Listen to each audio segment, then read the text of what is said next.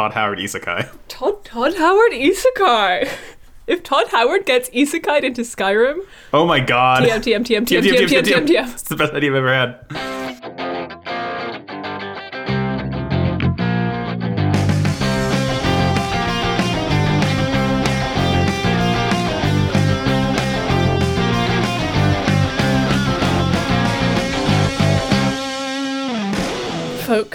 Gamers, we are gathered here today one final time for season one. We, we, this is not the last ever time, but this is our final episode of season one. It is a momentous occasion because we fucking did it. We watched and talked about Wheelie Time without losing our minds. Speak for yourself. this is Never Mind the Trollocs. I am your host, Sarah, and my final L for this season is going to be that I read the book Name of the Wind because I was on the TV tropes for like a redheaded fantasy protagonist. After looking at Rand al'Thor, that's kind of how I ended up in that situation, but luckily I managed to escape again through podcasting. Um, we're not here today to talk about Name of the Wind, thank fuck. Uh, I am here with my wonderful co hosts. I would also like to point out, for anyone who isn't aware, the necessary context to understand Sarah's L is that Sarah is also a redheaded fantasy protagonist.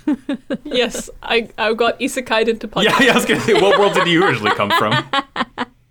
Hello, I'm Thom. Uh, my Wheel of Time L for the week is that I touched the tainted male half of podcasting and have become corrupted forever.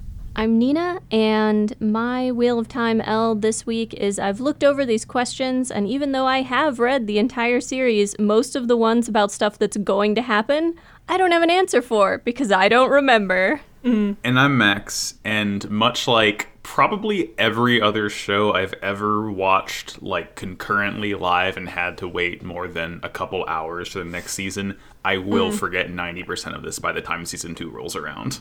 Like honestly, I've already kind of forgotten what happened in the first half. Like I was gonna do some rewatches. That's a lot to. That's like eight hours. Yeah, in hindsight, I probably should have because it's like I've kind of forgotten half of the things that happened in this series because like the last time I watched episode one was like a month ago, an entire month. We're here to remember you. You know, hmm? we do have all those recaps I wrote that are in that Whoa. Google Doc.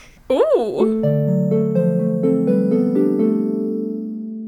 Long ago, men of power tried to defeat darkness, evil itself, and when they failed, chaos We open on an army encamped. Reigned. Men The dressed in long robes and cloaks of pristine white emblazoned with golden suns. How did Nynaeve they have a escape the captive, a sister of the The Aes beast Sedai, that dragged her away was in the they Aes Sedai camp, a green Karini, heals Moiraine's Trolloc poisoned wound, then takes her to see the false After dragon. the battle with Logain and The the, rumors remnants of his army heard of warn warned the the South Southbury friend and foe foe before continuing on their way. Siuan Sanche, Babylon. Amyrlin's seat of the Aes Sedai, was not born into power. In the dark of the fisherman's ways, shock turns to anger as the home young adventurers argue about Mat.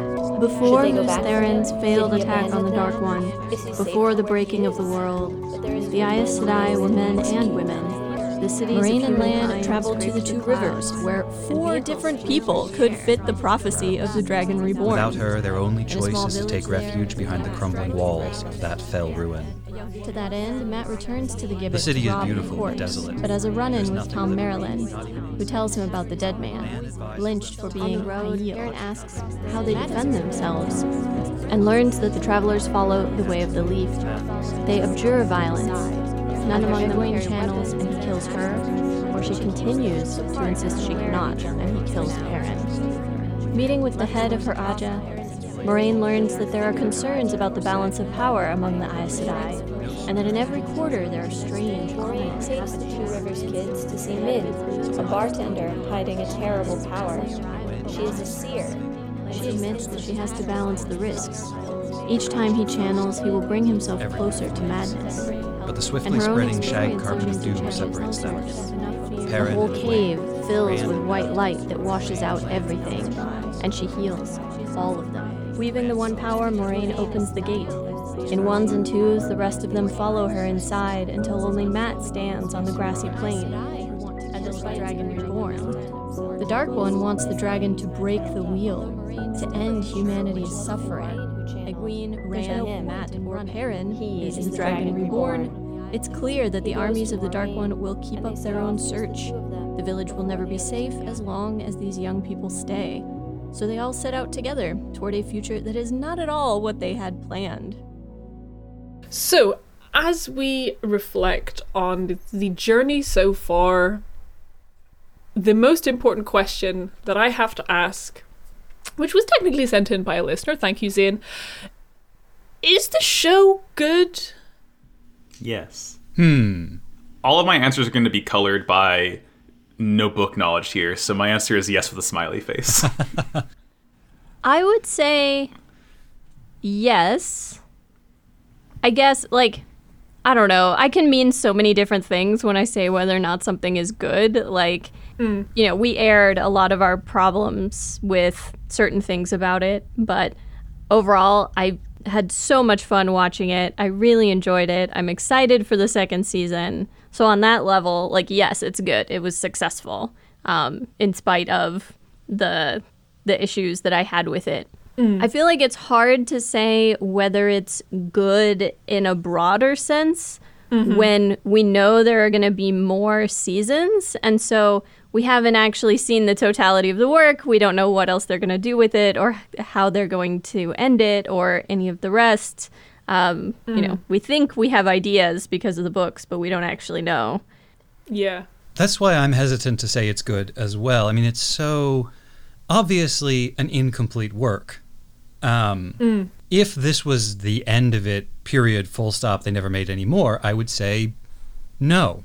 Yeah. I, I don't think it's good. yes, I would agree. Like, it's fine, it's okay, but It has reverse uh, Stardust Crusaders disease, by which I mean, for yous that don't JoJo, um, I think in general, when you watch the third season, it's a bit shit.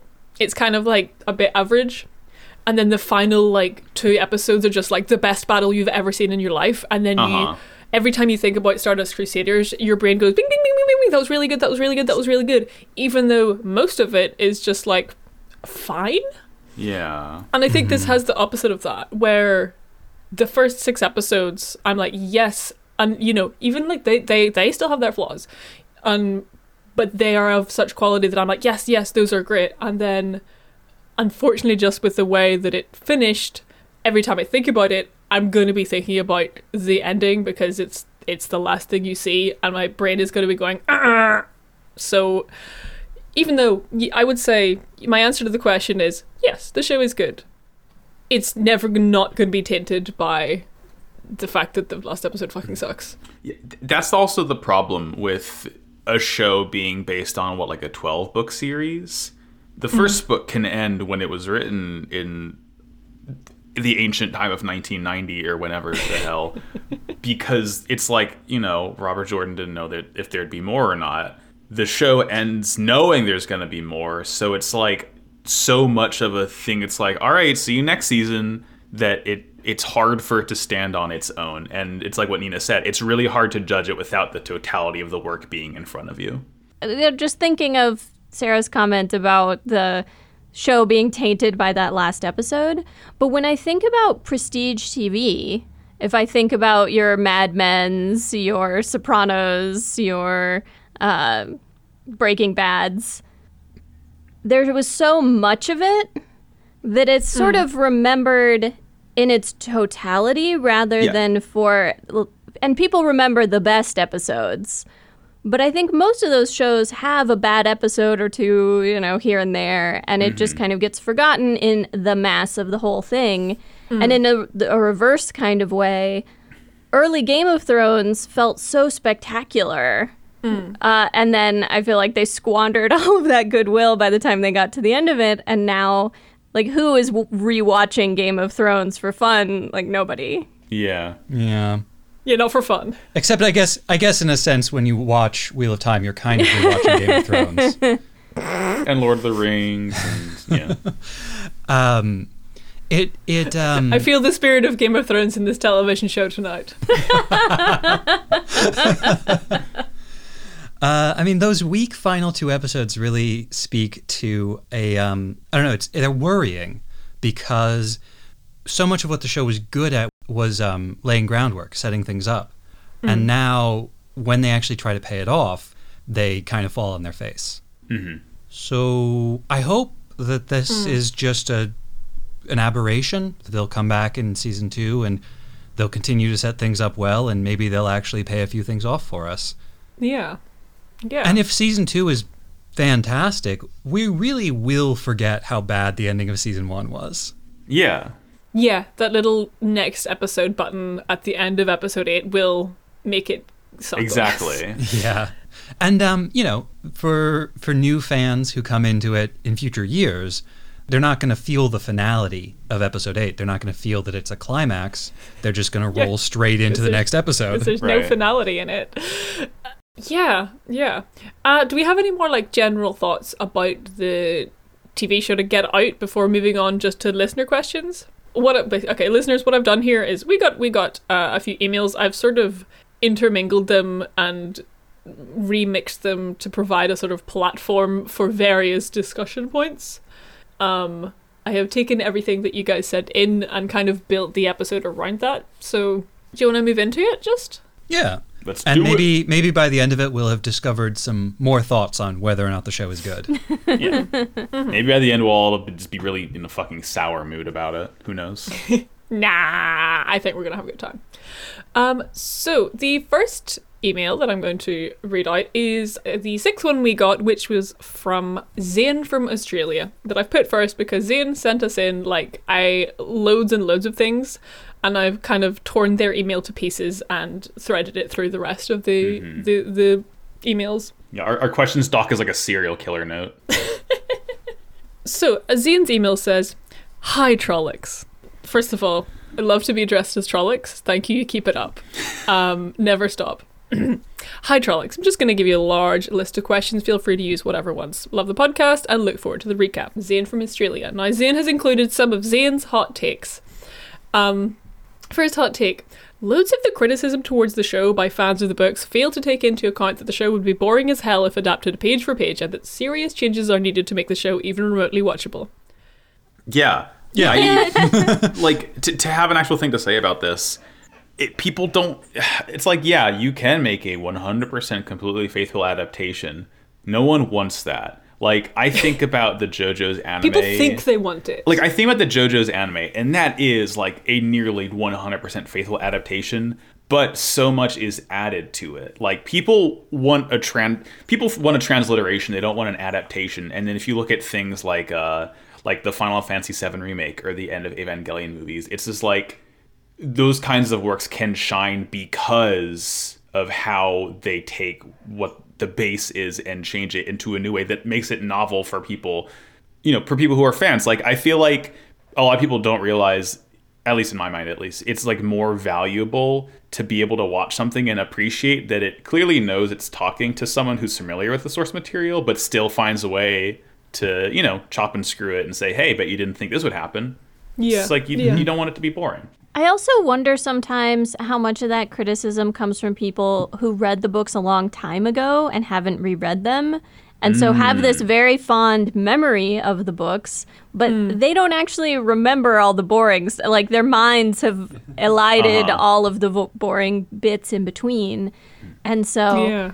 Yeah. And even aside from the like specifics of the boring bits, you know, often with remakes, with adaptations, people don't actually want an adaptation. They want to feel the way they felt 15 years ago when they were Yeah. sitting in their bedroom and reading these books for the first time. they time. want nostalgia And nothing is going to make you feel that way again. So Yeah. like you cannot be 15 years younger. Sorry. if you want if you want to experience the books exactly the way you experienced them before, A, you can't, but B, just read the books again. yeah Like uh, Yeah. the books exist. They're not going anywhere. Anybody mm-hmm. could stop and read them whenever they wanted to. The point of an adaptation is to do something new. Yeah. Yeah. yeah Um, which sort of brings us to uh, Zane's hot take number two, which is the show is good. Complete thumbs up, worth watching. Yeah, to, to me, Zane is the arbiter of good taste. Thank you, Zane. Uh, that Zane's third hot takes is Perrin is a terrible character in the books, boring as hell. Brackets to me. At least in the show, I feel bad for him because a fridge wife still provides more character development than what he gets in the books. Now, this is a spicy take because the first two were like you know kind of warm, but like in a in a pleasant way. This is spicy, and I enjoy it. They eased us into it, and then and then turned the heat way way up. Yeah. Uh, I will not go into the fourth hot take because it is, is a, it is a spoiler, but let's just say that in the books, Perrin really needs to go to therapy. Is there a character in the books who would not benefit from therapy? Is there a character in any media who would not benefit from therapy? yeah, you know you've written a good story where literally every one of your characters needs to go to therapy. I always liked Perrin. I liked the Perrin storyline. Although saying that, I am experiencing some of this book reader nostalgia where I can, if I really think about it, remember all the parts of the Perrin storyline I did not like very much, and all the bits that were very boring, and all the parts where I was like, ooh, could you pick it up and get to the interesting parts, please? Uh-huh. More with the Yeah. wolves. yeah. I was going to make a joke about I also liked Perrin, and of course Thom did because he's the like kind of boring nice guy. And so of course I liked him because he's the kind of boring nice guy. Damn. these, these, these, these takes are too hot. We gotta leave the hot takes. in. We gotta Spicy. Our fourth email from Anonymous said, Hey, I really like your podcast. I'm a long time book reader and really liked the show adaptation, even if bits of it were weird. True said. For your Q&A, I wanted to ask if you are surprised by the popularity of the show and the seeming book fan blowback or not. And also, have you any, have you guys any other plans to continue the pod sans new episodes to discuss book things or any other meta commentary? Thank you for the pod. Really love it. A listener from the UK. I think the fan blowback uh, was probably the most predictable thing that's happened in years. yeah. Yeah. Can I interject you there and read uh, another comment here? Because Zane again said there is some discourse around the show by other commentators that is overwhelmingly negative about any and all changes that have taken place. Should these critiques be taken seriously or in bad faith, since they seem to view every change as made as being bad faith and destroying the original material? Carry on. I would say um, at this point, there is a vast, profitable, and extremely well developed ecosystem of people whose entire job is to get mad about new media properties. So, one, the, um, the backlash was inevitable. Two, uh, I would say anybody who takes that kind of hyperbolic tone is probably not operating in good faith. Yeah. Also, just that the uh, if the complaint boils down to this is bad because it's different from the books, that's not a, a take I'm interested in engaging with. I, I don't think it's an interesting or particularly valid critique of the work. yeah. Like when people bring that up, I my biggest response is just to want to say, okay, how would you do it differently? Like I don't want to be the kind of person who's just like if you don't like X media, then make it yourself. Like that's not really a valuable rebuttal to people who complain about media like that. But I, I guess I want to see if what it boils down to is like what Thom was talking about. Do you just want the mm-hmm. show to make you feel like you're 15 reading the books again? It's a valid feeling to have, but like people, I feel like a lot of people complaining about things online in the year 2022, a lot of people are just like trying to remember what nostalgia feels like. And I mm. feel like that can be really unproductive if you don't realize that it's your brain trying to like make you grasp at those chemicals, but you can't. They're gone. There's also an enormous amount of media out there that is basically just like power fantasies for young men. Yeah. And Wheel of Time, the books, is kind of a power fantasy for young men. Yes. And Wheel of Time, the show, is not. I think and Yeah. that is kind of the the separation that like I see the most because whenever I see um people like people on Twitter actually have you guys come across the term book cloaks on I looked this up. I could not find anything No. on what this term means. I can immediately Okay. imagine what it is. It's evocative, it's punchy. Yeah, it, like it's just people have started using the word book cloaks to describe people who hate the show and are are like only the books are good. th- This shit sucks. Hate this adaptation. But and, and I think it's interesting because the, the term itself suggests that these people who only who want the adaptation to be more accurate to the books so suggest that their values adhere to like those of the white cloaks which kind of is interesting Uh. because like whenever i have seen people complain about the adaptation it's always been about like the gay shit in it about People complain about the wrong diversity yeah. about basically that the tv show does not match up with the their like more Mm-hmm. conservative values which then suggests that the books do line up with our more conservative values because it kind of is like a male power fantasy Right. and that you know there's a lot of things in the books that you could latch onto for the for bad reasons basically and Mm-hmm. Yeah. those are kind of the reasons that i see people latching onto when they're complaining about the tv show it's like part of me that's almost what makes part of me a little worried if or when I ever do get around to reading the books. Cuz just like I have the you know having seen the show first I have in my head this very concrete idea of what everything looks like what everyone looks like. Mm. And from and I we've we've mentioned it before how the whole first book is like pretty much all just like Rand's perspective for the most part and it's, it's just like that's not what i want the story to be like i want it to be how it's portrayed in the show where everyone kind of gets their own turn like it's hard it's it's easier to go forward from the book to the show keeping an open mind about it than i guess it is from going from the show to the book because it kind of like closes itself off again Mm. Mm. Hmm. Well, so the the experience you're describing would be that it would feel like you were taking a step back. Um, but I think for the people who are complaining about the show, um, that's their feeling. Like it's taking a step back from the like white male heterosexual power fantasy that they crave. It's interesting to me to think about because I've been a long time fantasy book lover. I've read tons of sci fi and fantasy in my life. Uh, and as a woman, especially if you're reading older stuff and reading stuff written by men, there's a lot of books you enjoy in spite of. yeah mm, yeah there's a lot of books you enjoy, even though there's a lot of like rampantly sexist stuff in them. And you take your wins where you can get them. yeah. And that was definitely part of the feeling reading Wheel of Time was like, okay, some of the way these women are written is ridiculous, but also they're extremely powerful and active and affect the world around them. And they have their own agency. And I'm going to just roll with that and try to ignore yeah the other Yeah. stuff. Yeah.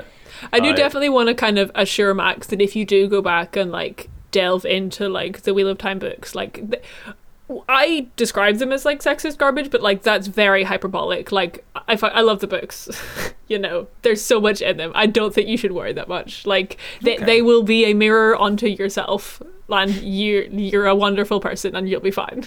I wouldn't say they were sexist garbage either. I enjoyed them a lot. They were a ton mm-hmm. of fun.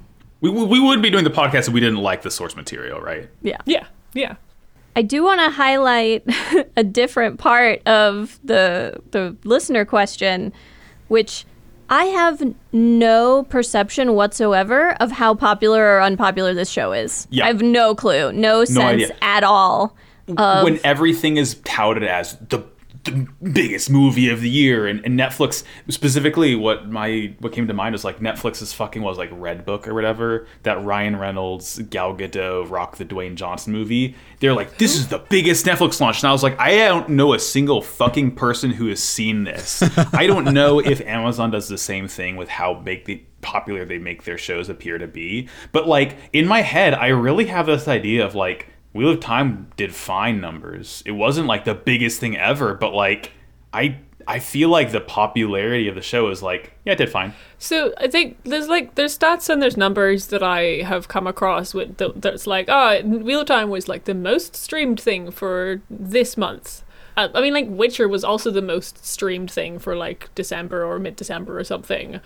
Um, but like that doesn't really mean anything. Yeah. What that means is that Amazon poured a ton of money into marketing it. Like when I w- like I went to MCM London like in October or whatever, and like the only like the Wheel of Time booth was like the biggest thing there. It was like the only booth that was dedicated to one single media property. Like everything else is like, "Hi, I'm selling these titty anime figurines," and I'm like, "Ooh, "Nice," but like Wheel of Time was the only thing that's like this one show has one huge booth in the middle of it, and like you know, it's on every fucking bus. It's like advertised all the time. Like I don't actually know if that that, that means I'm not surprised by the popularity of the show. Yeah. It's really hard for for me at least during COVID times because I'm so much more isolated. I'm so mm. much less exposed to other people, so I'm not having those conversations of, oh, are you watching Wheel of Time? Oh, what do you think of it? Da da da. da. Like, Yeah, there's no like Wheel of Time watch parties because you can't go to a bar. Mm-hmm. right. Mm-hmm. Yeah. It's like for a while you go to the Prime Video, you know, main page and they show you the Wheel of Time banner. You see you see Rosamund Pike just chilling there. And then a month later it's like, "Oh, look, The Expanse season 6 is out." So it's just they're they're pushing it, they're pushing it, they're pushing it until the next big thing comes out. Yeah, it's like this week. It's like, oh, Critical Role was the most streamed thing, or sorry, The Legend of Vox Machina was the most streamed thing of this like release week. And I'm like, cool, good for it. That's that's nice. Yeah. So is Wheel of Time. It's just the thing they push. And I think Amazon really shot themselves in the foot by um, whatever their technology is that prevents people from taking screen caps of the Oh episodes. Because, like, Game of Thrones, I, I, I know we hate to come back to Game of Thrones over and over again, but Game of Thrones and Lord of the Rings got so much extended life out of people making memes out of them. Yeah. Like, I don't know, I, I probably spent more time looking at Arrested Westeros, the mashup of Game of Thrones characters with quotes from Arrested Development, than I spent actually watching the TV show. Oh yeah. For what it's worth, I think uh, that might have been a hardware acceleration issue on your end because I was able to take screen caps of the show. Damn. The same thing Oh. happened for a while with Crunchyroll on me. I couldn't take Yu- Yu-Gi-Oh screen caps until I turned hardware acceleration off, and then I was able to all of a sudden. So, but then again, you don't see anyone else making Wheel of Time memes. It's just like I feel like we're at this uh, singularity of there's a billion zeitgeists happening at once, and unless something just like skyrockets to like this absurd level of popularity, it's not really. We'll make Wheel of Time memes for ourselves, and we'll make funny. We'll put Quadripagina sunglasses on a Trolloc and put that as an emoji just for the four of us. But it's like that's not happening to the internet at large. Like there's the sort of media, the pace of media landscape is so fast, and it like there's nothing good about. Not to start complaining about my job, but like it just Everything happens so much. everything happens so much. From the media perspective, from the perspective of this whole industry, it's so fragmented now. And fragmented can be good, but it means there's no unified public experience. There's no like we all watch the same three channels. Uh, yeah. And they're all competing for people's subscription dollars, and so they all feel like they have to have new stuff coming out all the time Yep. and there's just so much volume and i'm constantly hearing one friend or another or seeing something that's like oh that looks cool. That looks interesting. I don't have time to watch half or a quarter of the things that look interesting to me. Yeah, like every day I log into Netflix and I'm like, oh, that looks cool. I put it on my watch list for when I have time, and then it's like several months later, it's just gone because I've taken it off again, and I'm like, oh, I never Yeah. had time to watch that. Yeah, um, it has been nice though, actually, um, because one thing I had planned to do for this episode but didn't, very sad, was like there's a lot of like YouTube kind of there's like a whole segment of YouTube that is like it's such as I, re- I react to this show and talk about it. Um and like you know, it's been nice skimming through those videos and like dipping into them and just because they're a really handy way of being like, oh, this is a non-reader. Like, what's their initial reaction? Like every single one that I've dipped into has been very positive, and like everyone's been having a great time. Um, just like general nerds see a new show and watch it and like it. And that's that's just been nice. Um, though to be fair, didn't watch any of those for the last two episodes. Well, and it's um be- because of the way the like algorithms are set up, there's no way to know if what you're seeing is a representative sample or if you have been pigeonholed into the you know reaction videos from people who like Wheel of Time subcategory. Yeah. I mean, I will say I did go I did like go and search them out of a week. Um and but yeah, like the algorithm um there's one other part of this uh, listener question that I wanted to address, which is the do you guys have any plans to continue the pod sans new episodes discussing book things or other meta commentary? I mean, I would say no. no Yeah, I, I, I, like feel talking to all of you, but uh, we all have other podcasts. Yeah. yeah. Um We're all neglecting our other podcast children to Uh-huh. be here. we we literally our other children are going starving and unfed because we're doing this Yeah. instead.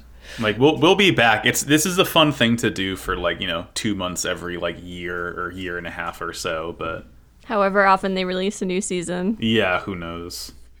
Originally, seasons were coming out once a year, then twice a year. Now we're expecting two seasons per month. Soon we'll get God. soon we'll get a double drop. Oh boy. Yeah, the movie industry is gonna like figure out a way to make everyone work 36 hours per 24 hour day. I don't know how they'll do it, but they will. Productivity's never been higher. Um, the okay, but the other reason that I have no plans to discuss the Wheel of Time books is because uh, I'm a big fan of Everybody Hates Rand, and I could personally not do what they do. That's that's a them thing. I would never do this thing. We don't want to step on toes. I say making a Gundam podcast with two other people who also make a Gundam podcast. We respect Everybody Hates Rand's toes. Tommy, we also respect your toes as well. We're not the only one related to Wheel of Time who respects toes. Damn it, Damn it Max. It's burned into my mind. Um, hi, I've got a I've got a next sort of discussion topic to bring up if we're finished talking about uh, meta fan stuff. Yes, let, let's let's get it. Let's get a bit more serious. Um, this yeah. So this is actually a question from uh, host of the show, Sarah But Costumes. Hi, a long time Hi, Sarah. first time emailer. Uh, this is something I wrote down in when we were discussing like episode two or three. Um, because we started talking about colorism, uh, and I wrote down to something to come back to after we had seen everything. Um, because if you remember, we talked about how, as of episode two, the like two or three however many like evilist characters had also had the darkest skin tone. Um, so how do we feel that kind of played out over the course of the show? Um, I did also write down to talk about like sort of fantasy racism and how the show ended up portraying if there was any like prejudice against certain cultural groups, given that the cultural groups were very diverse and how they kind of made up new fantasy racism if they did. So those are two discussion things that I wrote down to come back to. I feel like we can all agree that like it is generally good for shows to have more diverse races and skin tones and everything. The big Wheel of Time problem here is that all like many of the biggest villains were people of color, and like that's an issue.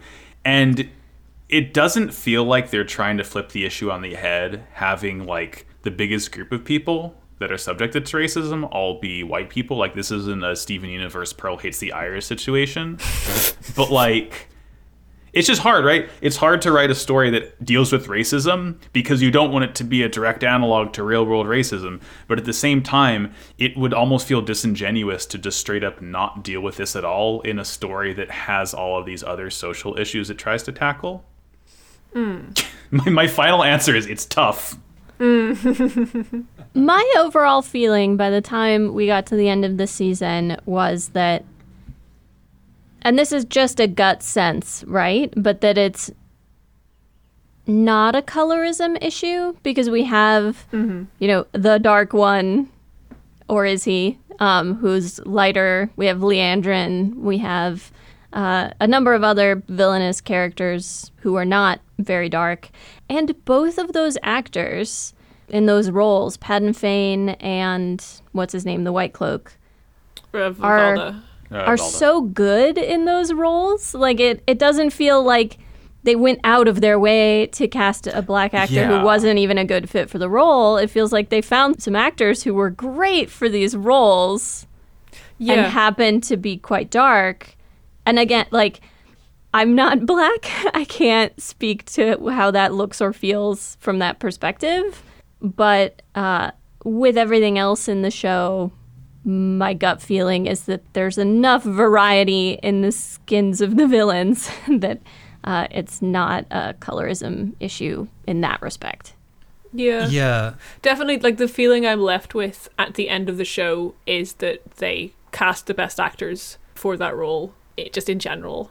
They don't really stick out to me at this point. But again, like, I'm not black. Like, I don't know what it feels like from that perspective.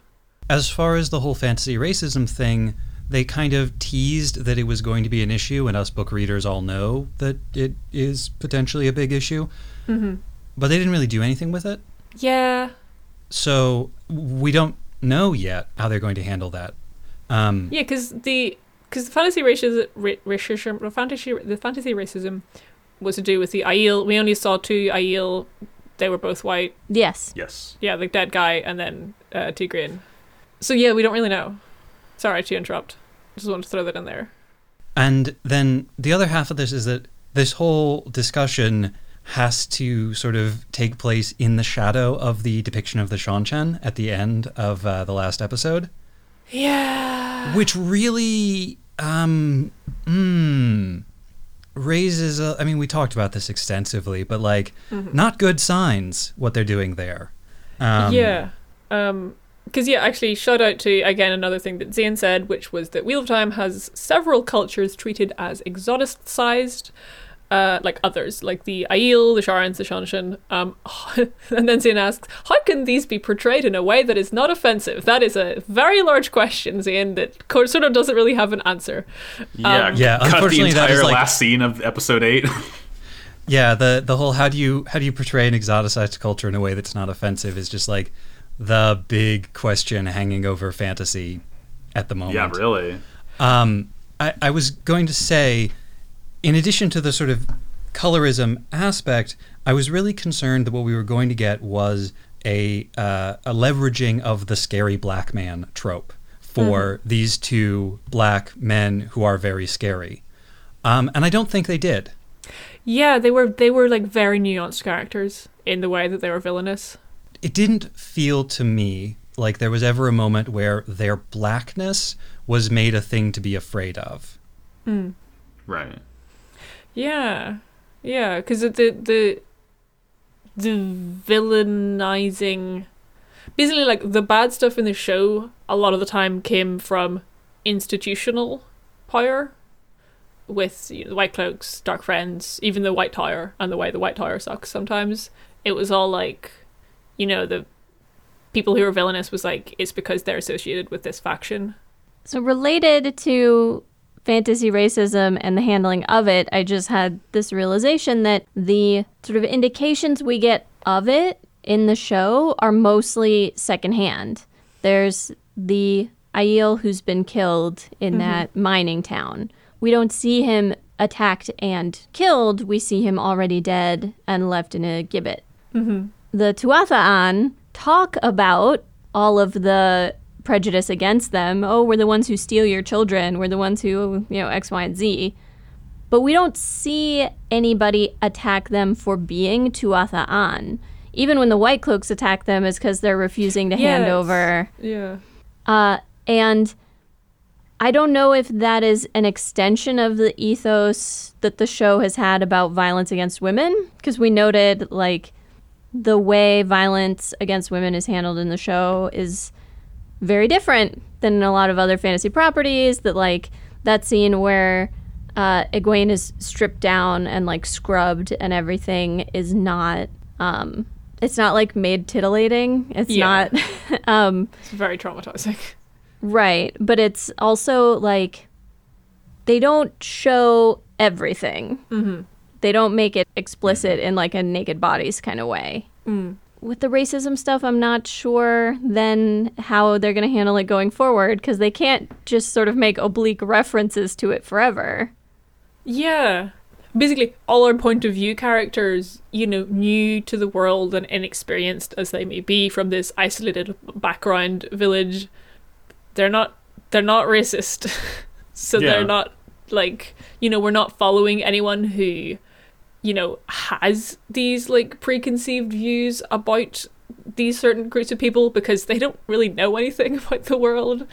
Um you know the way that th- all the characters have interacted with these cultures has just been like oh, there's just of just learning about them um so and that's kind of why that the introduction of the seanchan is so concerning because they're explicitly this exoticized othered faction who are like the villains you know, uh, uh, according to the like 30 second clip at the end of season one. Can I ask, did anyone read my dissertation that I posted in the chat in the in the thing? I remember Um, I read it back when you first I- sent it yes. to me, however long ago. Basically, I wrote, fuck, what was it called? It's been a long time since I wrote this. Okay, yeah, I wrote it. The title of the dis this is my master's dissertation, and it's titled "Approaches to Designing Fantasy Worlds." Um, and I I looked at like Star Wars, Avatar, um, some other stuff, and just like looked at how they'd approached their design, and basically that the sort of conclusions that I came to were that you know to design it something that feels like another world you need to pull from something that is other to your audience which is either going to be looking through history or kind of looking at other cultures. Um, there was like a bit about how george lucas made star wars because of his experience of watching kurosawa films and his experience of watching kurosawa films was i don't know what the fuck is going on in like the world of this movie so i want to recreate that for my audience. Just because george lucas didn't know about like historical Japan. Wow, cool Ronin. Wow, cool Ronin. um, so yeah, Star Wars is the Wow, cool Ronin movie. But like, the conclusion that I came to was that you need to show your audience things that they have never seen before in order to make them feel that sense of like, oh, I don't know what's going on here. That sense of like displacement, mm-hmm. which is always kind of going to involve like cultural appropriation, basically, or cultural inspiration, to put it nicely. Um, and in order to do that, you need to do so much research. And yeah. the final scene of season one of Wheel of Time has the feeling of absolutely no research at all because they didn't feel like they had time for it. And that's kind of the problem that I'm seeing is to, to to portray exoticized cultures in the way that is not offensive, you got to do so much fucking research. Uh huh. Yeah. And you can't do that when you have to just crank out the seasons nonstop. Yeah. Well, and um, what you were saying sort of touches on this, but like, who is your audience is the big question here. Yeah. Because when you're presenting something that is alien to your audience, how you define your audience defines what becomes alien. Yeah. And so anybody who is familiar with the thing that is supposed to be alien will in turn be alienated from your audience and excluded from it. Yeah. If hypothetically you're creating a fantasy world and you're like, "Oh, the like the the totally weird exotic alien other will dress in like normal Chinese clothing." you're yeah. going to alienate every single person who finds normal Chinese clothing to be yeah. familiar. Normal. yeah, mm-hmm. which again comes back to like Amazon and then wanting to the, this show to be like the biggest show on the planet for the month of December 2021 anyway. Amazon's a worldwide platform. Like people in every single country in the world could watch this and mm-hmm. Must be pretty, you know, just picture this. You you're in New Zealand, you're a Aotearoan citizen, you've you're Maori, your family members have like moko tattoos, and then the final scene of Wheel of Time and you gotta look at that and yeah. that fucking sucks. And, you know, as you said with research, like, history is long and very weird. Yeah. People have worn all kinds of shit. Yeah. Like, you can dig deep into the history and find stuff, and no one is going to be particularly must when you borrow mm-hmm. it. Yeah. Also, there there are so many like European cultural evil empires. Like, pick any one of those. Yeah. What if the white yeah. people were the bad guys? oh shit! Oh my I mean, god! Whoa! That's but like that's the other thing, right? Like when you you have to be aware of the cultural context of these things because like specificity matters a lot. Like there are certain groups of people who historically have traveled across the sea and conquered the nations that they found there. Yeah. And like pretending that that wasn't the case is just whitewashing history. Like there are historical costumes that we associate with imperialism.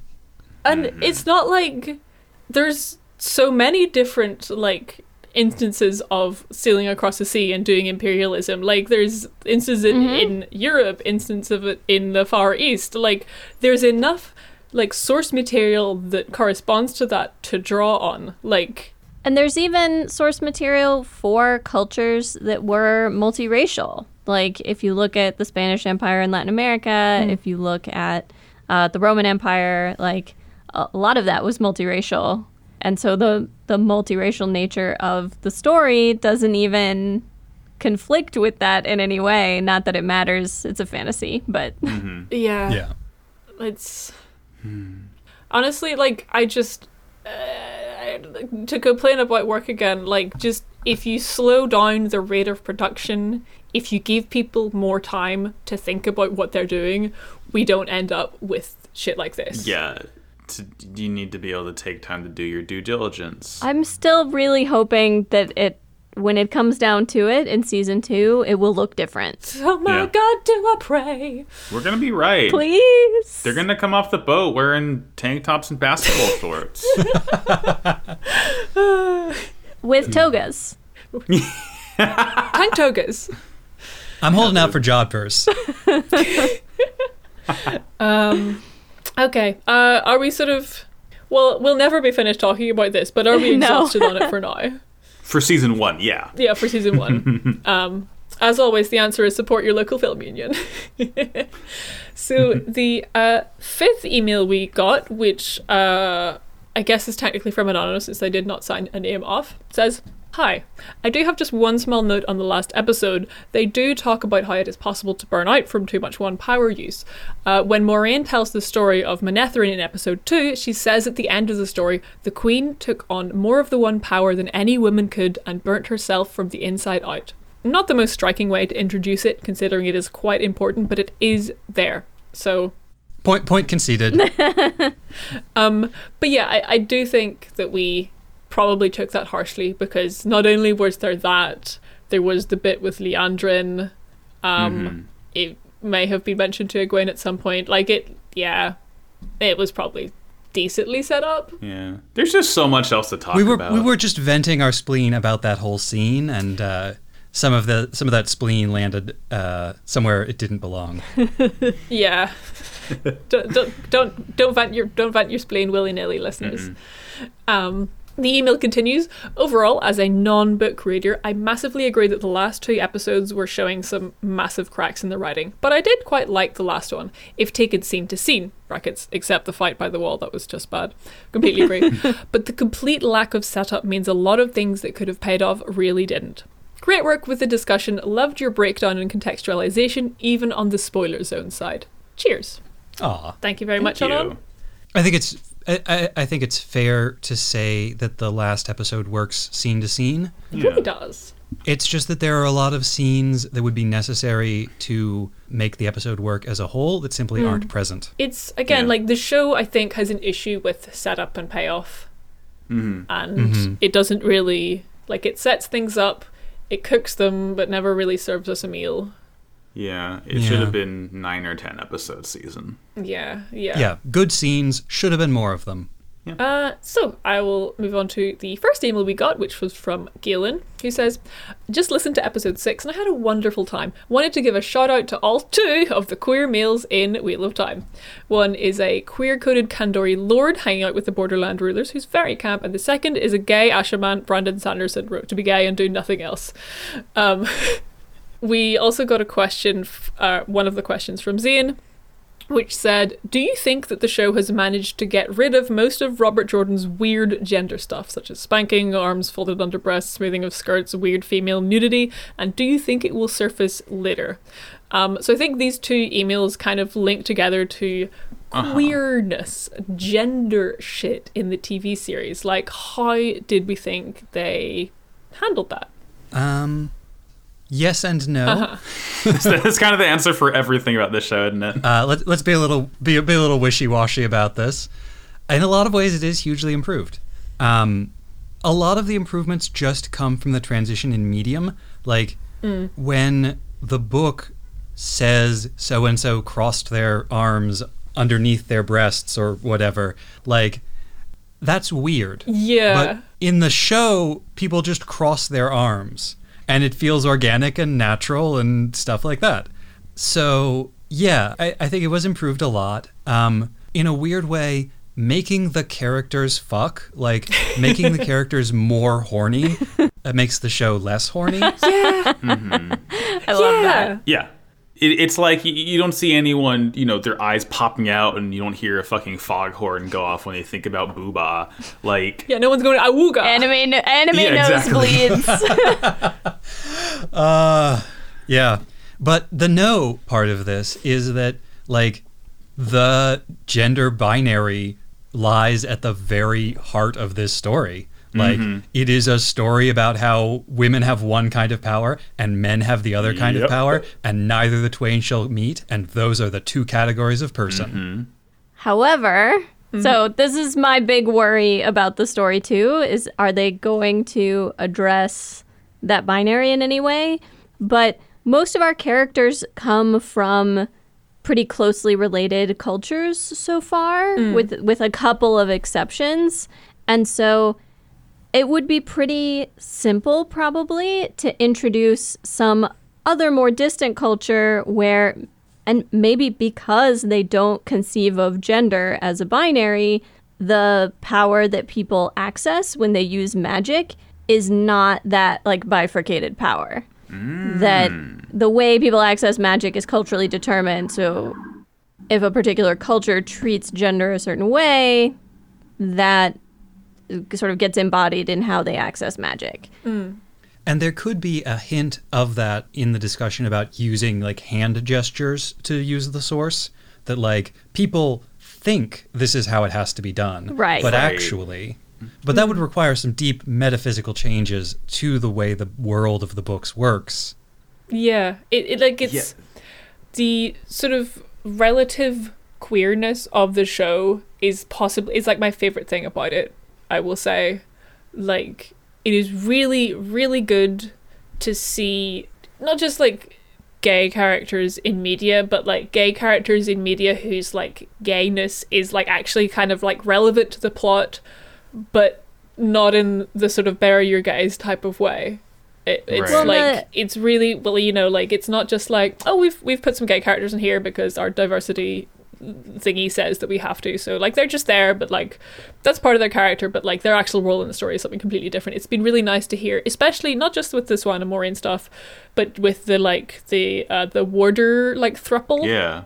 when they're they're making Yeah. just all these like just fun little jokes about like oh you're gonna join our throuple hoo hoo and then like the your man like dies at the end. And it's like really tragic because like this was his hope and like just little things where it's like relevant. Um i think particularly shine in how this show addresses like lgbtq stuff and i'm giving it a very big thumbs up Yeah. Come back to me on the question of uh, gender binary magic when we get to the spoiler zone, because I have some concerns. I like because gen- the gen- the gender binary is like a load bearing part of Robert Jordan's world. yes and like it's again just as like the show's queerness is the thing i like the most about it the binariness of gender in robert jordan's books is the thing i hate the most about wheel world. Um i would like to see it removed and i certainly having been in like the gay little tumblr fandom for wheel of time a lot of what we did day-to-day activities was like come up with like headcanons and ways to remove the gender binary from Robert Jordan's world. Like shout out to all my trans Wheel of Time fan friends. Um, but like I don't know how possible it is. Like it's concerning. Um, Yeah.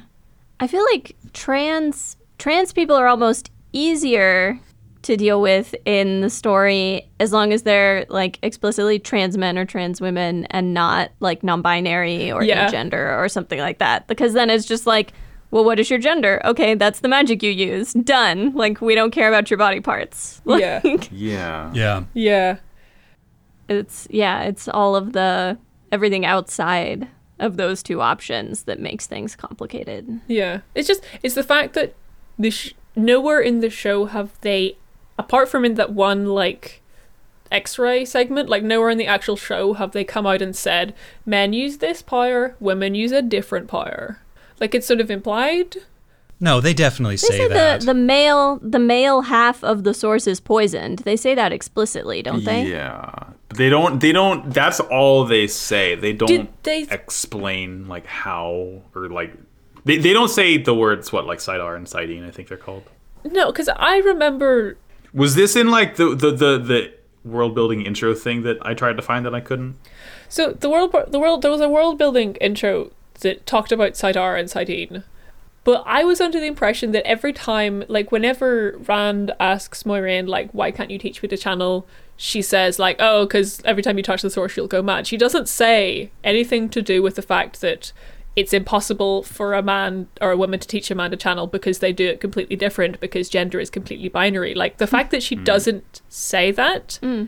mm-hmm. gives me, I guess, hope. I could have Yeah. sworn there was at least one point where somebody says that like women can't see men's weaves or vice versa. Yeah, that actually, yeah. I mean, I think at the in the final battle, that comes up, mm. or possibly earlier. But it, it, it, it might, I may have come up in episode four, the Logain one. They may have Yeah. mentioned it there. I sort of remember something to do with mm. that. And definitely when she pulls out the um the sa'angreal, she says like thousands of male, Male, channelers yeah. poured their power into this. Yes, yeah, she does. This is magic for dudes. sold sold in the supermarket in a black bottle. Yeah. Here you go, Rand. Have some mandals while you're The at Sa Angreal is the sa'angreal is black, isn't it? it is. That's that's like magic for dudes. Yeah. It's called magic it smells like bacon and grease and metal. and motor oil. We don't have cars, but we've got motor oil. Yeah. smells like campfires and horses. Everything smells like campfires and horses, Nina. It's a medieval world. Fuck.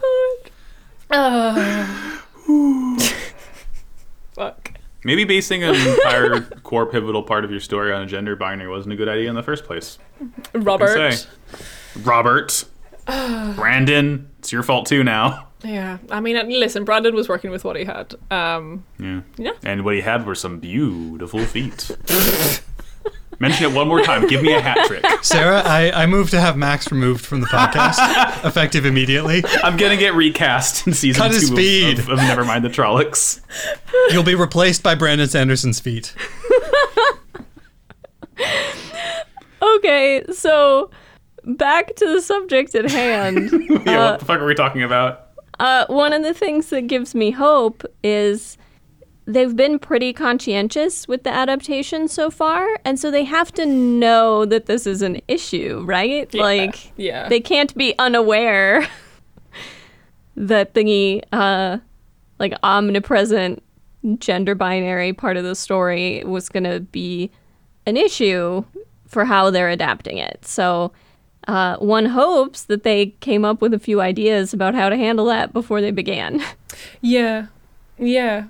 Like I would definitely be curious as to whether because like for instance like and I don't think this is like a major spoiler. It's t- I guess technically a spoiler that like Min in the books whenever she is introduced everyone's like oh you're wearing oh this is a girl who's wearing men's clothing. What? This is so wild and fantastic. Like part of her character trait is that she just likes wearing boys' clothing.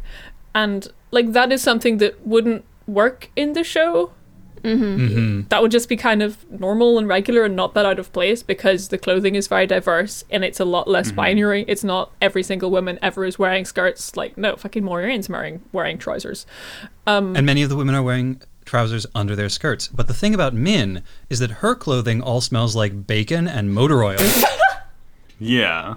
Okay, so it's whenever Amazon releases the smell-o-vision cut that will really Yeah, feel exactly. They're gonna the mail gender you binary. a little scratch and sniff card at this minute mark. Yeah, every time a woman channels, you have to smell like roses and lavender and Sugar and spice and everything nice. sweet pea. Um, That's my favorite smell. I, that's why I, have said a it. sweet pea. How dare you adhere to the Wheel of Time gender binary, Max? yeah, like they've already done so much to like remove it. Um, But as you said, it's load bearing. So It- like it really they're they're chipping away at those walls and they're about to get to those pillars. because again, like there, I I can think of more reasons why they can't just remove that pillar, but it's all kind of more major spoiler stuff that we can get to later. Um, so I'm sure we'll come back to it. Obviously removing it is going to make a lot of people unhappy. Yeah. To which I say It- It'll make the right kind of people Yeah. unhappy.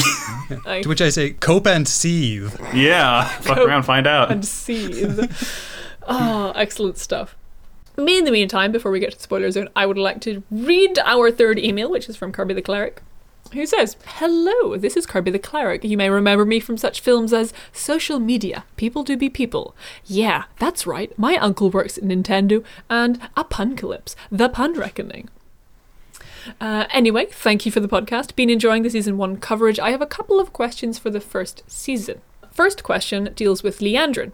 Do you think Liandrin successfully avoided being punished for her extrajudicial gentling of Logain? The sisters came back to the tower, and Liandrin was in charge of the mishandling of Logain, and yet when sentencing came down to chastise her, she deflected the, the attention to Moiraine.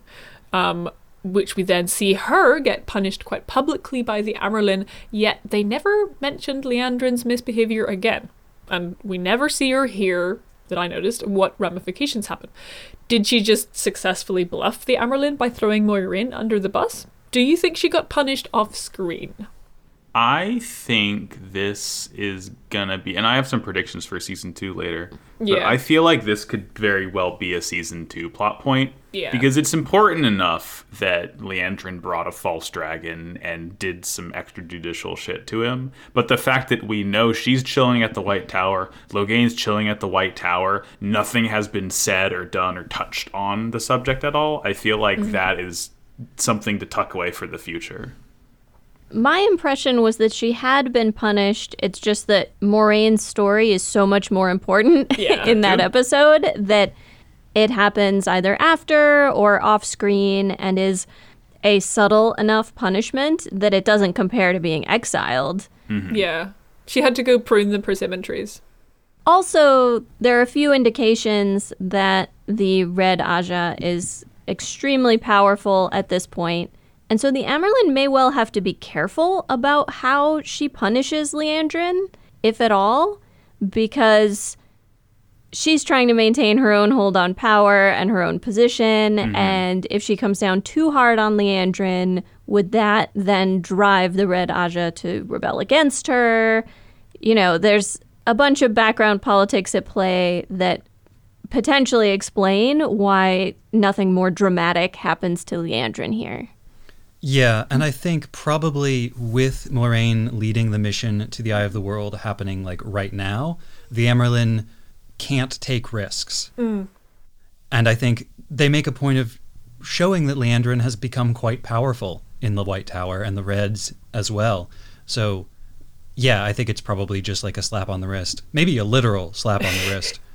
I'm honestly kind of wondering if, um, and this may have been like a mistake on Siuan's part, but like the whole episode, like they were focused on like Siuan and Moiraine were like focused on like deflecting attention from their uh, more intimate than strictly legal relationship.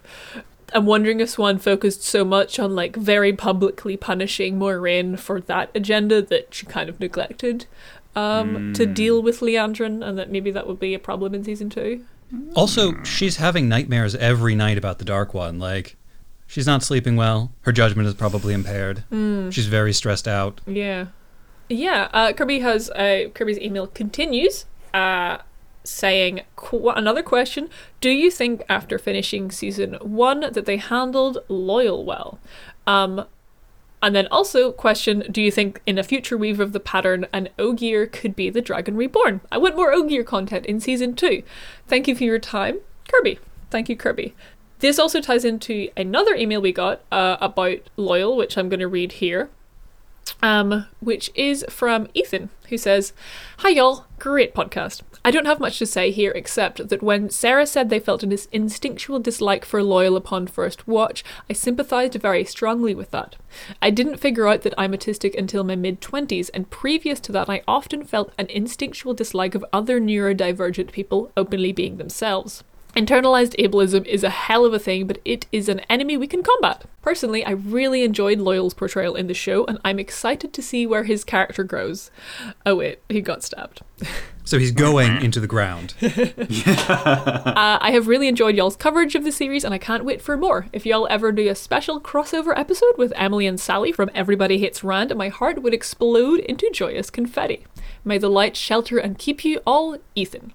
Uh, Ethan also says, P.S. My lifetime wheel of time L is that when I was super into the books as a teen, I used to pass time in my computer class by making data sets of various characters and their motifs in Microsoft Access. This served no purpose. I love data. Thank you, Ethan. I would love to see an Ogier dragon. Oh my God, Because yes. of like the cultural weight that the Ogier carry. Because some fucking kid from the Two Rivers is a dragon, okay. But like this universally renowned and respected race, they're a dragon now, and it's just like plot like combined with the way Ogier act. I don't know if it's just a Loial thing. I don't think it's necessarily just a Loial thing.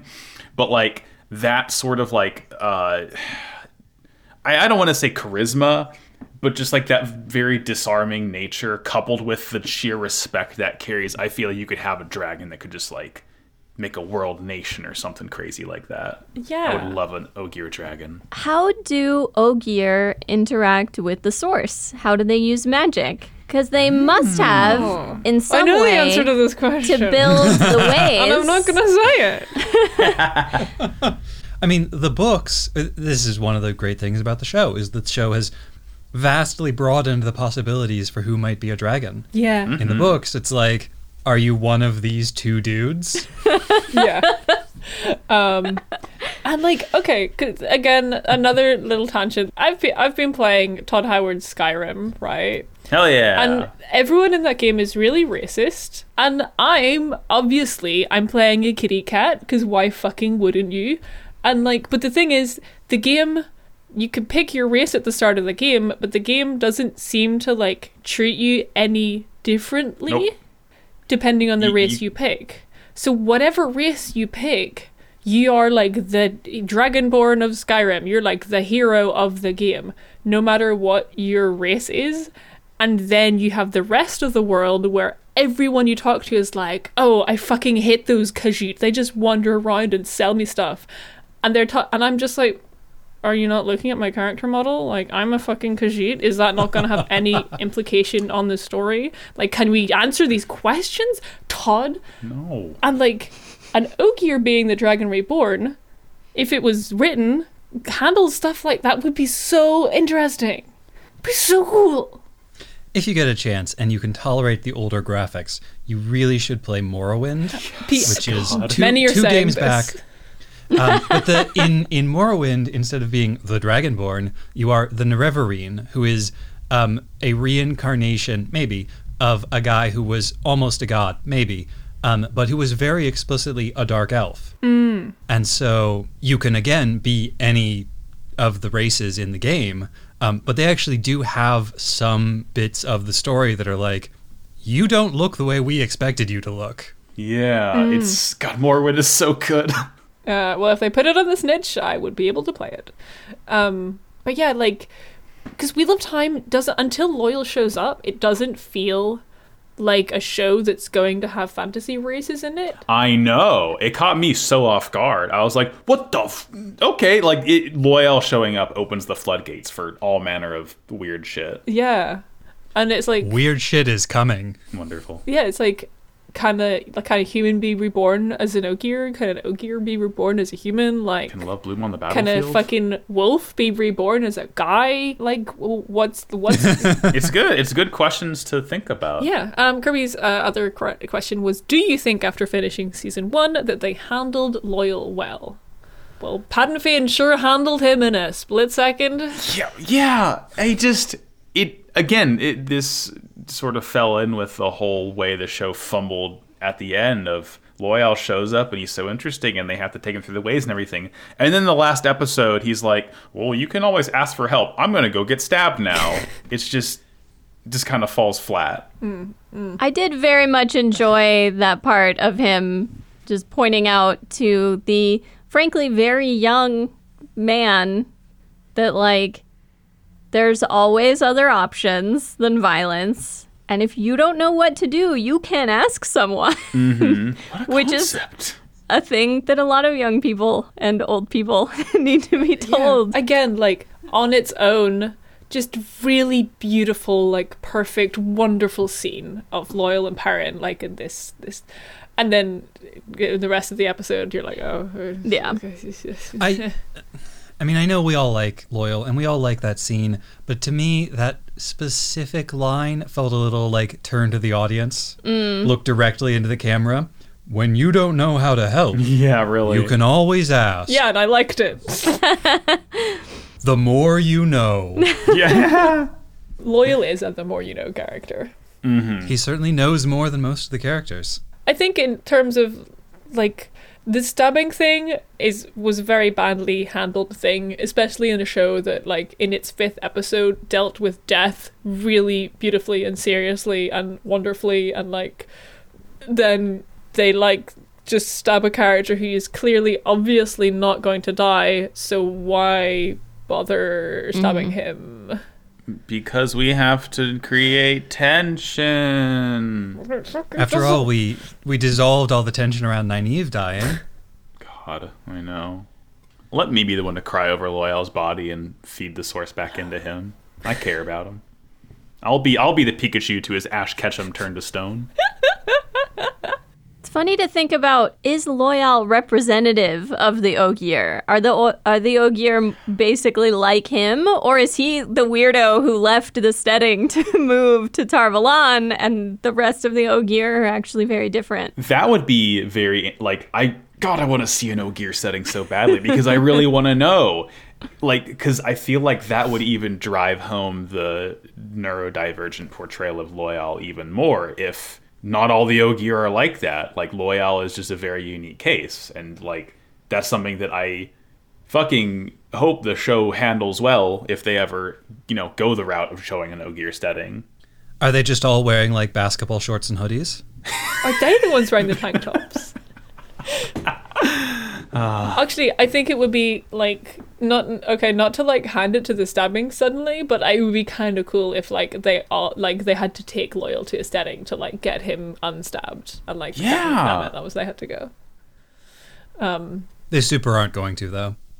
a bitch could dream. um, yeah, like again, the Ogier Loial suffers from we only see one of them disease, just like the ideal in the show. Like, uh, some more crumbs, please. Mm-hmm. I hungry. Yeah, yeah. Yeah. It does bring us on to uh, a question we got from fiance of the show, Kitty, who asks if you had to pick someone else to be the dragon, anyone in the show, who would it be? Aside from Loial, because obviously that's everyone's answer. I was, I was just about to say Loial. I mean, they have to be somebody who's 20 right now. Yeah. No, they I- don't. The, the the prophecies could be wrong. That's true. Uh, for me, I think the most fun one is it turns out it was Moiraine all along. I was gonna say that. Like she's hunting for the dragon the entire time, and the real dragon was the friends we made along the way. I was gonna say either Moiraine or Perrin because I feel like his whole destiny of needing to seal evil could possibly be meshed really well into his whole struggle with nonviolence. Like, mm. I mean, not to give even more fucking weights on that poor boy's shoulders. Like, he's dealing with quite a lot right He's now. very strong. But having to balance him also being the dragon, I think, could be a very compelling route. Mm. I mean, it would be like you can hypothesize a scenario where he's like using the one power the way Aang from Avatar The Last Airbender uses his airbending to just like defend himself and his friends and confuse and trick and bind, mm-hmm. never actually killing anybody. ooh, um, ooh. And then, you know, people like show him all these like killing weaves and he's just like, I'm not going to do that. Yeah. Oh, I like that. Hmm. Damn. maybe he even like voluntarily takes an oath on the oath rod to like double down and make 100% sure he can't kill people See, I bet that the Tuatha'an would not approve of that particular method because hmm. then you're not making a choice. Yeah. Mm-hmm. You've you've ceded the ability, which is not the same as choosing nonviolence. Right. and that would be a great dramatic conflict to wor- work into the show Ooh, ooh. this, this, th- put a pin in that because that flows into my season two predictions. We're making good soup here. plus i mean he's both a dragon and a wolf i mean Those are like the most two badass animals.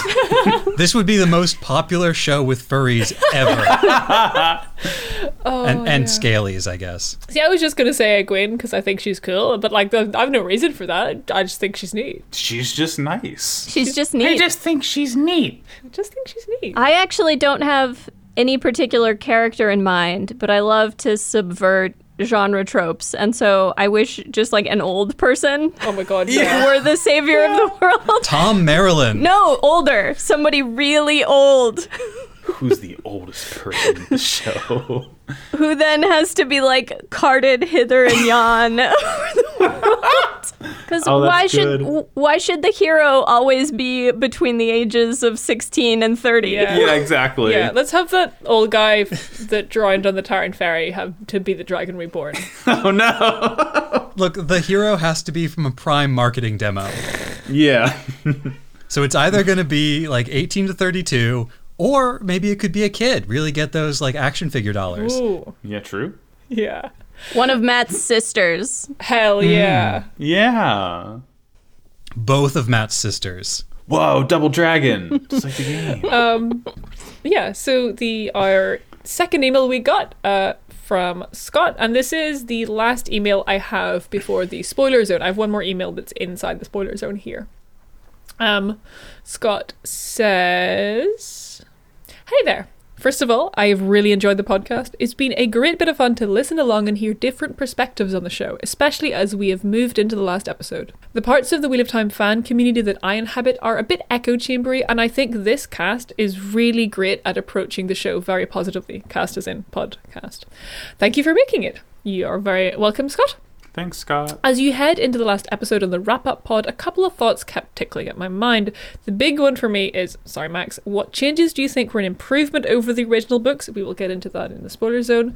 Were there sequences that really worked well for you in the show? Maybe even just talk about favourite moments in general, not specifically as they relate to the books. Um, yeah, before I finish the email, are there any sequences, scenes that stand out to you as just being your favourite one in the show? I love the ways. Like that is just such a cool bit of world building. It's like, yeah, we have fantasy like warp zones. They're fucked up though. Be careful.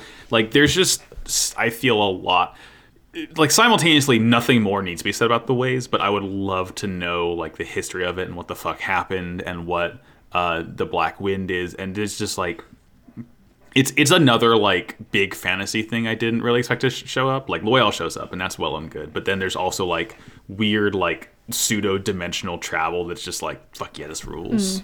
I like it. I think my favorite specific scene is just the cool fight scene in the snow with the Aiel. Like that was it was just it was just cool. I was Girl boss moment. yeah, I said wow, cool spears.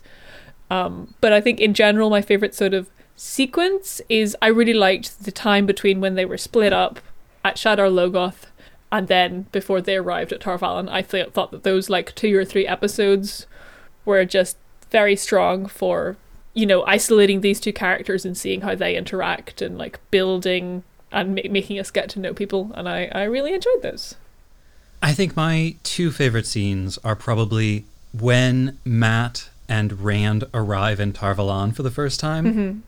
And they just they arrive in the middle of like a busy street, and we see them totally out of their depth in this amazing big persimmon of a city. um, I thought that was great.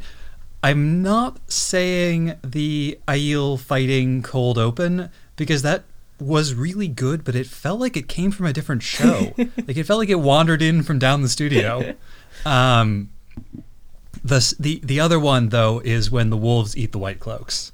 yeah, that was good. Love yeah. love to see an aspect of nature just like ferociously tearing into these like Nazi ass punks. Really loved the sequence of the the kids from Two Rivers singing while Mm, that was they're really good on one. horseback and before they all get split up. yeah It's so small, but I loved it. I loved it so much. That's Uh, a good one. briefly entertained the idea of trying to write more lyrics for that song. Uh, never quite got around to it, but maybe I will. I'm also surprised nobody has talked about any of the scenes from the funeral episode. I don't know. That that episode felt like it had a, a, a whole sequence of scenes that I just really liked and thought were nicely done. Yeah. That one might be the strongest whole episode. Yeah, I would agree there, definitely. Personally, I didn't think that any of the individual scenes were that strong, hmm. but it all works together so yeah, well. it's cohesive. Yeah, yeah. Thinking back, another scene that really stands out to me is in episode two, whenever the like the kids start kind of like arguing with each other and like more and then Moiraine just like ditches them. I don't know why, but like that is just from from the early episodes, definitely like that's the one that stands out to me. Um and it I may be because it was the scene in which kind of Rand went off on one and I was like, "Oh, he's actually a character in the show." It's one of the first indications we have of these kids in this friend group as their own people. Because it all feels more cohesive before that. And this is the first time we see them really like arguing and disagreeing with each other. Um, yeah, uh, Scott's email continues with Did the X ray content change how you felt about any of the stuff in the series proper, or was it all just fun extra backstory slash fluff? I didn't look at any of that Me neither. ever. yeah, the way I I would watch the episodes, like you know, the screen on the left half of my computer and my notes on the right half, so I could take while I watch. And like, I feel like that's maybe a representative uh, viewpoint for someone who's completely new to it to not get any of this supplemental information to just watch. And it's like your show shouldn't necessarily need this supplemental information. Yeah. like you can look it up yourself, but like. The show stands fine without needing Yeah. all these little extra tidbits. Like, I liked to see it. I, I, I I thought those, those six little animated episodes were like almost kind of better than the show in some ways. like, they were all just so well done and self-contained and well animated and really well voiced um and they're definitely really worth watching um but i mean they didn't change how i felt about because it was all like lore stuff that i already knew. Um i find them very like sort of kind of academically interesting in that i am interested in the way that a world is conveyed to an audience. Um but i am definitely of the mind that they should be optional. Um Yeah. And I have a I have a deep sense of foreboding about them, Mm. both because of what they represent for future projects, multimedia projects, trying to convey world building, um, and and offloading a lot of it into these supplementary materials, but also because you know we're all in one sense or another Gundam podcasters, and so we've engaged with a lot of old Gundam material, and there is a ton of supplemental stuff, including like full on animated shorts that you you just can't get. It's gone. They made it, they released it, it served its purpose, and then it disappeared. It went into the memory hole. Or if you can find it, it's like bootlegged VHSs hmm. or, you know, stuff like that. So like how long, you know, presumably at some point Amazon's Jeff Bezos's The Wheel of Time is going to be released on Blu-ray and you could hypothetically preserve it and watch it again even after it's not available for streaming anymore, but like are all of those shorts going to be included in that? Are they going to be preserved and made available in any kind of way? Hmm. Or are they just going to disappear as soon as it is no longer profitable to keep hosting them? Yeah. I mean, like, even for these, like, they were really hard to find. Like, they're not in an obvious place. Yeah. And then uh, Scott's final uh, question before we get into predictions is Do you think this season has, like, a viewpoint or a thesis that it's trying to explain? Or is it so trapped in season one is for setup syndrome that it never gets a chance to actually have an opinion on some of the, some of the things it touches on, such as abuse of power, trauma, trauma, gender relations, etc., etc., etc. Yes. Elaborate on that. It is too it is too trapped in okay. setup mode. Yeah. Um, and and this is um, this sort of ties into a problem that I have with the way the characters are portrayed. Is that there are so many characters and they go to great, such great lengths to make it an ensemble, but there isn't enough time to give everyone stuff to do, and so Yeah. we end up with like eight partially drawn characters instead of one fully realized one. Uh, and yeah, we, we end up with a vast array of, of potential themes and interesting concepts and, and thesis statements.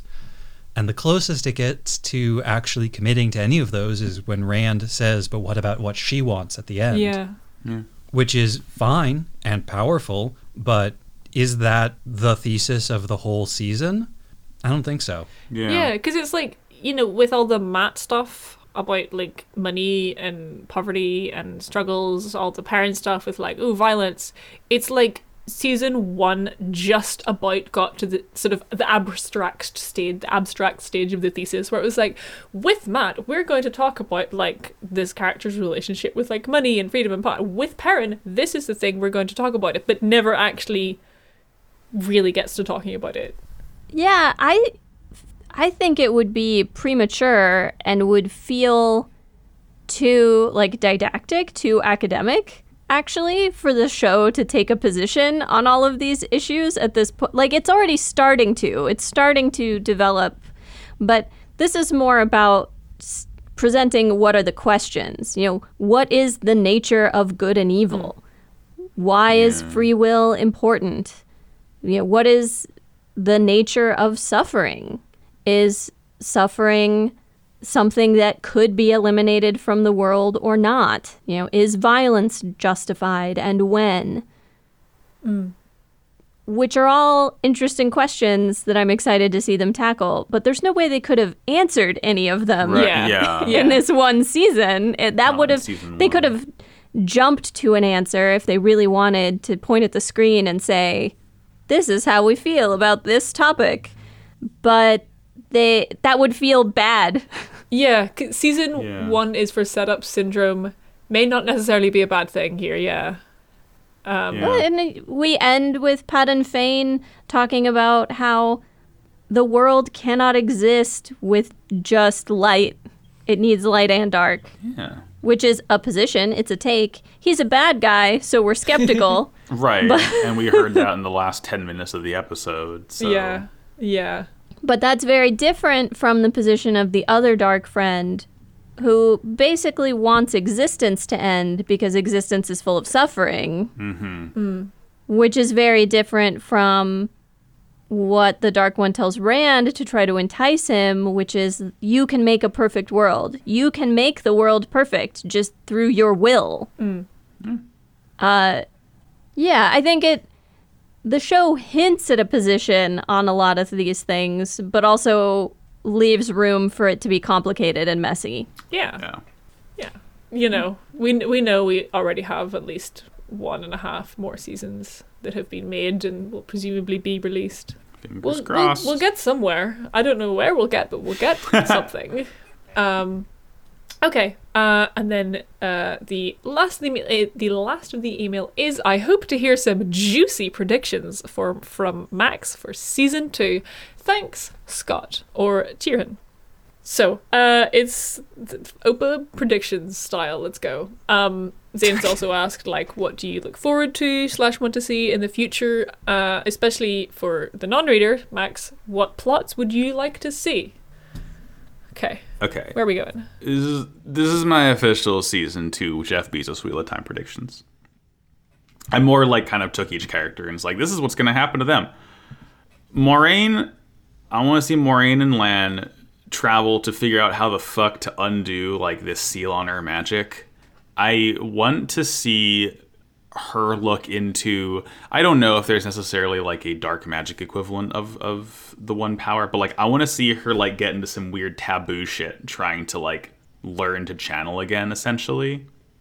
Like I don't think she's going to go back to Tar Valon. I think she's going to have to do do something fucky. Well, I mean, she can't go back to Tar Valon. She's exiled. But anyway, I want you know something dark there.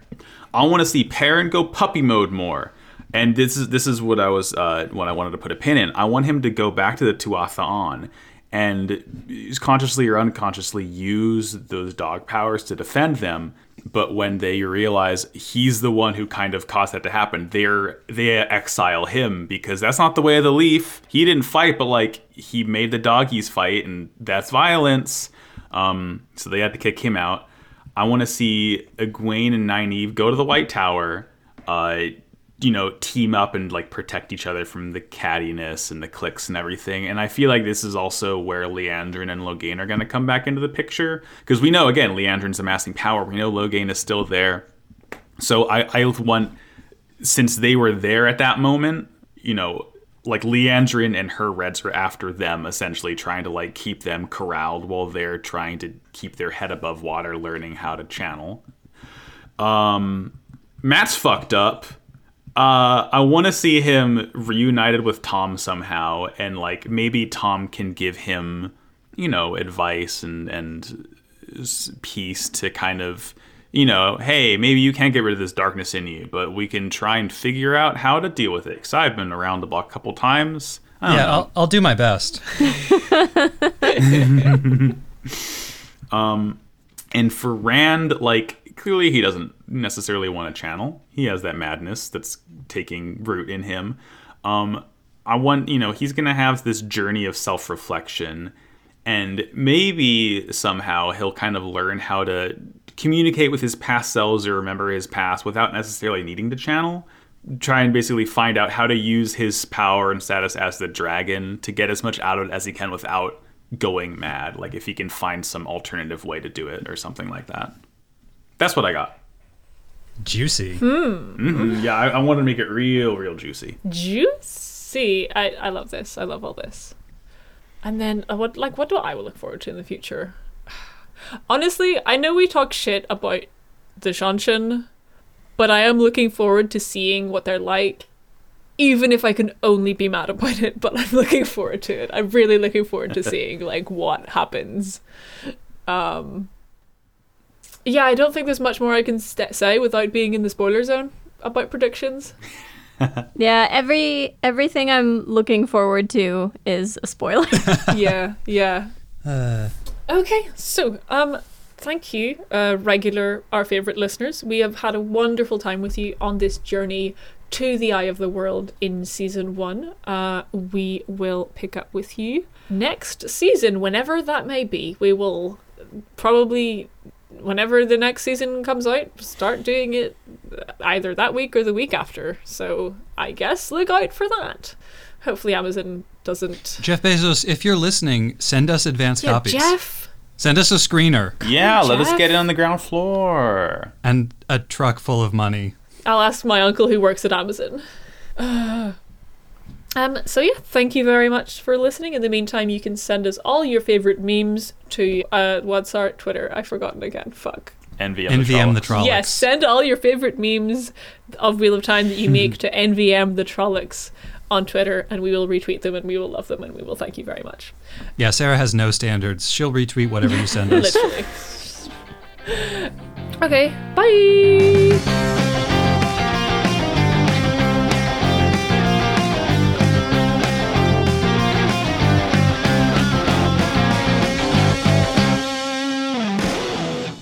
Hello, spoilers, people.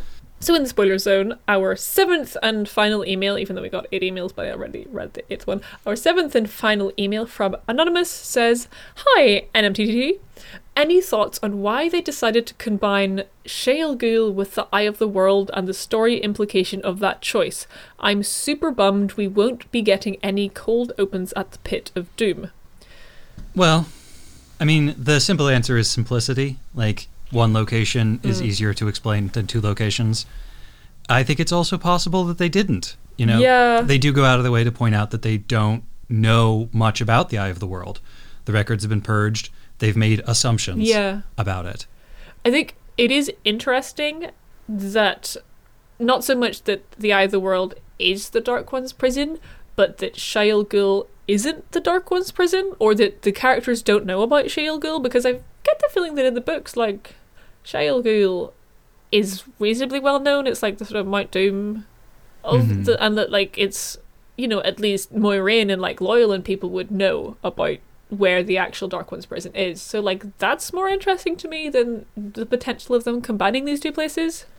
Um Yeah. Well, and the um like this maybe feeds into the idea of the blight feeling too small Mm. and too weak because in the books Shayol Ghul is like beyond the blight Yeah. in the even worse place. yeah. Um though I kind of when I saw the way they depicted the eye of the world with the um the not not a yin yang at the bottom of it, I was like, ooh, is that a door? Are those gonna like open up and then beneath that is the pit of Yeah. doom? I definitely wouldn't say never to cold opens at the Pit of Doom. Like, I'm sure that they could fi- finagle it or write it in somehow. Um, I mean, that close to the dark one, reality gets all wibbly wobbly, so it could look like anything. it, but it, yeah, it does just seem like simplicity. Um, because I didn't want to confuse people or something. I don't know. Um, there's a lot of like flattening that's kind of happening. And yeah, there's a there's another question from Zane, which is how do you feel the adaptation process will change the long form arc of the story? What books are going to get cut? So it's basically like how do we think that the the show will differ from the books going forward? Um, we've talked about that quite a lot. Um, I'm I've been wondering and worrying about whether they're going to cut the Atha'an Miere altogether. Remind me what that is. They're the the seagoing people. Okay. I loved the seagoing people, but I don't know how essential they are for the whole arc of the thing. yeah. Yeah, that's kind of the issue. Like, I love them. They're one of my favorite parts. This is why I'm worried that they're going to get cut. Because, like, the whole thing with, like, oh, actually, there are all these secret communities of channelers out there that the White Tower doesn't know about seems to be kind of getting soft pedaled already. Yeah. Um, and the whole like dalliance with the Bowl of the Winds and all of that stuff, like you could probably cut that. Yeah, like the whole like weather arc. Also, like in terms of like production, is a bit of a bummer to like have to make one in like two entire seasons be really really in the hot weather and then another two entire seasons be really really in the snowy weather. Like that's just like a logistical nightmare for filmmaking. yeah, yeah. Um, and that like oh the world is just super messed up now is a thing that comes back in again like at the very end and so maybe it would feel repetitive Yeah. Also, like, although I will say I am looking forward to like the bubbles of evil type shit that happens in the book, where just like s- Mhm. suddenly there'll just be like a really fucked up thing that happens. Um, like honestly, if if the show was like just like monster of the week style episodes of people dealing with the weird dark one shenanigans that start happening as like things get worse in the world, like that would be really good. yeah Th- that's reminiscent of what Final Fantasy 15 does. Hey, skip forward 30 seconds if you don't want the entire premise of Final Fantasy 15 spoiled for you by Max. As you play as the story progresses the world doesn't necessarily get more fucked up but like you realize that the nights are getting longer and the days are getting shorter and it's this tangible effect in the world because when night's out the fucking demons rise out from like the earth and you have to have like special lights on your cool badass car to be able to drive them away. So it's like by the time the end of the game there literally isn't daytime anymore. It's entirely at night and you're just always fighting demons because they just keep on coming. And like that's a, just a very cool way of showing yeah shit's getting bad over time. Maybe we should deal with this problem. Who knows? God max spoilers. I was almost going to play that game. Your beloved garbage game final fantasy 15 No, at least two people who love it. I'm looking at one of them. i love it. It's a good game. Made me cry. Um, I mean, obviously the like Perrin Faile plotline is going to get cut. i'm pounding the table. No, not, not, not the you, not like the whole parent, but like you know the plotline that I'm talking about. The famously titled plotline of Doom, as it has been known in fandom circles since you know 2003. i don't participate in fandom circles i don't know what okay, you're but talking think about. just off of the top of your head, what's the worst plotline in Perrin's story arc in Wheel of Time? the one where Faile keeps trying to goad him into being an asshole to her because that's how she thinks men express affection Oh yeah, God, that is really bad. Well, I hope they hopefully they cut that too, um, and show an actual healthy relationship. Um, do, have do, like it's the, the the part where she was like kidnapped for like three books, and that was all he did. oh yeah that part Yeah, if they cut the the Fae, i'm going to be really angry what fae? the elfin and eelfin Oh yeah, oh yeah, okay, yeah. I'm gonna be really mad. I need my my fucked up little guys, some of them seem to be pretty big though my fucked up large guys. There's some parts that I think they're going to be tempted to at least shorten, and I think they should resist the impulse. Like, I'm thinking about some of the parts that I enjoyed that I feel like lose their impact if they're shortened to if they're too truncated. Like, uh, the girls training with the Aiel, for instance. Like, that's another one of those, like, oh, there are ways to channel and ways that this is handled that are totally different from how it's done at the White Tower and are still valid. Uh, and also just like, this is what Aiel culture is like. Uh, but if they make it too short, then it's just like, all right, our superpowered girls roll up and this is all super easy for them and they're done. As opposed to in the book, it's a real struggle. Yeah. And they're they're there for a while and have a really tough time trying to Yeah, they do like boot camp shit. Yeah. This is a this is a struggle because it's been so long since most of us have read these books that we remember the good stuff Yeah. yeah. and we we're forgetting the stuff that could be cut probably. because we have already cut it. If I don't remember it, if it's not in my brain, I don't want to see it in the show. Hi, I'm joining Book Club Twitter. Um, uh, so it also asks, uh, "Hey, what what are there any girl boss moments that you're looking forward to in the next season? Next season specifically." oh. uh, Oh, yeah, hmm. no. I I can't I well, can't we don't we don't really even know what they're going to do next season because I don't think it's just going to be book 2. Yeah, I think it's going to be some combination of the next 3 or 4 books. honestly like when I think about the Wheel of Time books, not that many girl boss moments like stick out. Like yes, they're all girl bosses, but I can't think of any girl boss moments. I can think of plenty of I like mean, guy boss moments, such as as Zane mentions, whenever Mat hits some people with sticks. Love when Mat hits people with sticks. It's Oh, really it's so really- good. Loved it. Mm, yes. Uh, I, I mean the the very end, and I'm not gonna name who, but I felt like the the ending had some pretty intense girl bossity. Yeah. Uh, I think the the three women binding Rand is kind of girl boss actually. There, there are so many good women bullying Rand moments to look forward to. Like all the stuff with the Aiel Shield Maidens bullying Yeah. Rand is going to be great. Yeah, which again, like that could be something they would change because, like, that's a that's a bit of another one of Robert Jordan's weird, fucked up gender dynamics. but I do like to see it in that Yeah. case. Yeah, it is it is funny to me. Hmm. It's funny when Rand gets bullied. It is funny when yeah, yep. It it might be less funny in the show because Rand is more normal. yeah, He's a little birthday boy. He's also the fucking dragon re- dragon reborn. He can get a little weird. He can get a little fucked up in the next I'm couple sure he of will. seasons. yeah. I gotta say, like, the thing I'm looking forward to most in like it's just even just like next season is like Rand starting to experience quote unquote madness, and I'm looking forward to seeing how Yeah. the show deals with that. How, especially having seen like how uh, Logain experienced like his madnesses, his hallucinations, how that other guy from the first scene hallucinated a whole other guy. I'm like, ooh, like is Rand going to start seeing like the actor who plays Lews Therin? Like, are they going to start interacting? I hope so. Ooh, that'd be cool. That would be really cool. Well, and I want to see that guy just like full on lose it the way lose like because Rand's visions of Lews Therin are always like very lucid, but also he is totally Yeah. gone. Yeah, especially because like we saw Lews Therin in that flashback when he was just like a nice dad.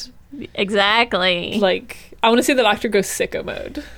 Um, yeah. Um. Oh yeah. Uh. Scott slash Tyrion had a. What change? Okay, so yeah, what changes were an improvement over the original books? We already talked about how making it horny was a good thing. Uh, we talked about how removing the load bearing aspect of gender was a good thing. Um, We liked that they made it more queer. um, other things. I, I liked that they made it. I like that they made it Moiraine's story. Yeah, It's Moiraine's world, and they're all just living in it. Mowain's world. Oh my god! I just sorry. imagine imagine Siuan being like Moiraine, find me five ta'veren with attitude. She did that. She did that. She did. She did that. Yeah. I think personally, as uh, a little Mat Stan, I very much enjoyed how his character was elaborated on and expanded on in terms of his family situation. Um, like- You mean how he's just evil now? How he's just super fucked up yeah, and evil? I like that. How he's a bad boy? Oh, yeah, I like it. He's gone sicko mode. little sc- little scrungless. oh Oh, actually, yeah. What was what were you going to come back to in terms of binarity and non-binarity? Oh, right. In the books, like trying to access a non-binary source of magic is what destroyed the world, and it turns out that non-binary magic is the literal devil himself. fuck. Now you mention, that is right. They got they got so advanced that they started doing non-binary stuff, and it destroyed the fucking world because non-binary magic is literal evil. That's the That books. is the yeah. That's the backstory. I had forgotten that part entirely. Wow. Interesting perspective Robert Jordan had about the changing world, huh? What did he mean by this? Never have I ever connected the, um, what do they call it? The true power instead of the one power. Mm-hmm. as like because that is a source of magic that can be, that can be accessed by both men and women. Somehow, in all of Robert Jordan's like refusal to exist and acknowledge anything in between, never have I interpreted that as a non-binary source of magic. Damn. But you're fucking right. And it's the source of all evil. Yeah. Yeah, no, it is. It is just like pure dark one juice, huh? So, again, I think they can fix this. I could fix him. I, uh, I yes, they definitely can. well, because sort of fundamental. I'm not sure I realized any of this as much when I was actually reading the books, but there's a lot of like Catholic ish theological stuff happening here about like the nature of suffering and free will in the world and like what it means for God, if there is a God, to give people agency and the ability to choose to be mm-hmm. good or bad. So, to the extent that the book Devil is about evil, Mm-hmm. like, yeah, that's a thing that we would want to change this like equation of non binariness and evil or agendered and evil. But if you start like teasing it apart a little and having it be more about like free will and it just happens that the people who accessed it all this time ago made the wrong choices mm. or having it be about something slightly different then yeah. know. Yeah. yeah. Yeah, I mean there's no reason the the show has to say that actually the true power is the dark one power. Right. Like it can just be like, "Oh, the dark one uses the true power." Right. Yeah. Yeah. So so did the creator or Yeah. whatever. Um, right the the light and the dark Yeah, Wheel of Time's cosmology is definitely like Buddhism interpreted through a Catholic lens. Yeah. Tremendous. Where Um, like the world the world is infinitely like reborn and recreated but the point is not to escape the suffering the point is to endure the suffering because that makes you good. Uh, well and because and because suffering is inevitable in a world where people have agency. I think I've been recording a podcast for too long to start considering stuff of this caliber. yeah we've been talking a lot. Try being raised Catholic. two hours and 20 minutes so far. Um, i think we just had one last question don't we can yeah. we talk about the forsaken i've been waiting to talk about the forsaken for two hours and 20 minutes I saved this one from last because it's very Here's fun. what y'all came here for. Um, so, uh, Zane's final question was Which Forsaken do you think made the cut? And now they have provided us a descriptive list of all 12 slash 13 of the Forsaken from memory. In case we forgot them, which almost certainly we did, because I'm looking at some of these and I'm like, oh yeah. Um, so, shall I go through these and either we'll get a thumbs up or a thumbs down? Do we think they remained? Yes, Thom. Be- before we get into this i went back and i watched the scene in episode 5 where Stepin has the Oh, icons yes. Little icons. and i think he's got eight of them Okay, okay, okay. So there's there's at least eight. We have to do some downsizing on the team. Some of them got fired. Okay. Uh, so and these are in. No, they're not in alphabetical order. Aginor is first, just out of pure coincidence. Uh, so do we think Aginor, aka Doctor Frankenstein, made the cut? I think he's a prime candidate for combination. Okay, okay, okay. Could am- amalgamate his two r- a role. Okay. So yes but yes, but okay. Next one, Balthamel, sexual pervert, disgusting man. I think he's gone. in a different version of this show, he would definitely in the in the Game of Thrones version of the show, he'd definitely be there. Oh yeah, they love their sexual perverts. Yeah. I mean, I'm just looking at this list overall, and there's a lot of rapists, and I feel like you could probably consolidate if that's their main characteristic that's memorable. You could probably consolidate a lot of that into one person. Yeah. Uh, Ishamael He's already been in the show. He's been mentioned, yeah. probably made the cut. Impossible to say one way or another. Uh, Rahvin again, a fucking sexual pervert man, but also a politician. I think he's he's too important to the story. I think he's there, but I suspect he will be combined with one of the other political people who is yeah, there. Yeah. Yeah, Like there's no reason there's no reason you need both Rahvin and Be'lal. yeah. Uh, Samael, I think yes. What did he do? Was he the king of Illian? Yeah, he was the guy that took over Illian. He was also famously like back in Therin days, like he thought he was his biggest rival.